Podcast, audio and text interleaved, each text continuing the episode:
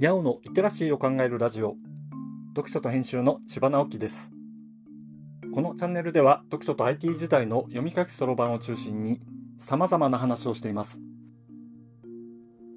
今回のタイトルはこれ Google マップの話じゃん？メルカトル長野真由美。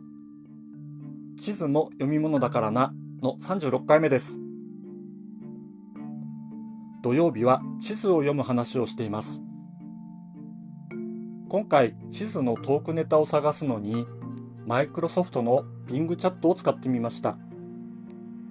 地図と文字を組み合わせたトークのアイデアを5件出してください。ってお願いしてみたんです。その5件の中に空想の地図を使って自分が創作した物語やキャラクターを紹介しその物語やキャラクターに影響を与えた文学作品や作家を紹介する。というのがありました。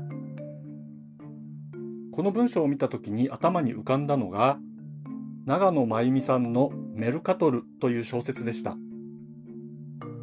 本棚からこの本を見つけるのは案外簡単でした。パソコンのそばの本棚にあったからです。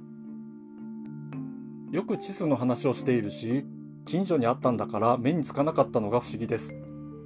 何しろメルカトルですからね。もちろん一度は読んでいるのですが内容はファンタジーで結構面白かったってことしか思い出せませんでした。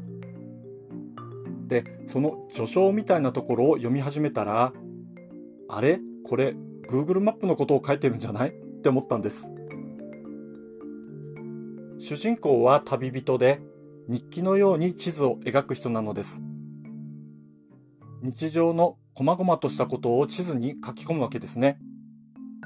宿のこと、食べたもの、親しくなった猫の名前、街を歩いて知り合った女の名前、それに絵や詩を書き込んだりもします。望まれればその地図とパンを交換したりもして主人公は旅を続けるのです。面白そうでしょ？ぜひ読んでみてください。これがなぜ Google マップなのかという話をしましょう。タイムラインという機能があるんです。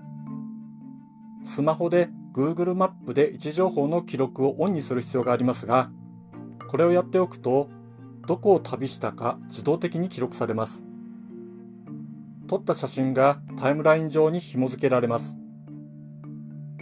行った場所がお店とか名所だったりすると、レビューを書きませんかという通知が来て、書き込むとレビューが公開されます。残念ながらメモをくっつけるような機能はありませんが、まあまあこれだけでもメルカトルの主人公みたいじゃないですかレビューを書き込むとポイントがたまって、たまに Google 製品の利用に関する特典をもらえたりします。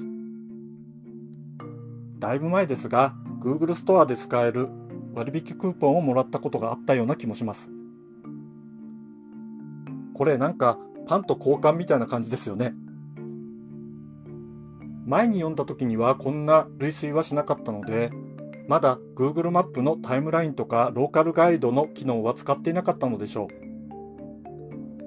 この小説のように自分のために地図を作っていくのは結構楽しいものなんです。それも半自動的に作られる。驚きですよね。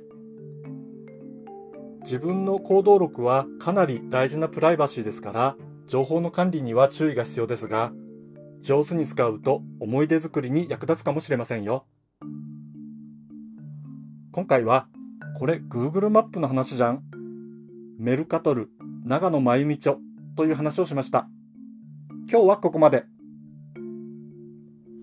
読書と編集では IT を特別なものではなく常識的なリテラシーとして広める活動をしています。IT リテラシーの基礎を学べるオンライン講座をやっています。詳しい内容については概要欄のリンクから、または読書と編集と検索して、猫がトップページに出てくるホームページをご覧ください。この配信の書き起こしをノートで連載しています。概要欄にリンクがありますので、フォローいただけると嬉しいです。今日もワクワクする日でありますように。千葉直樹でした。ではまた。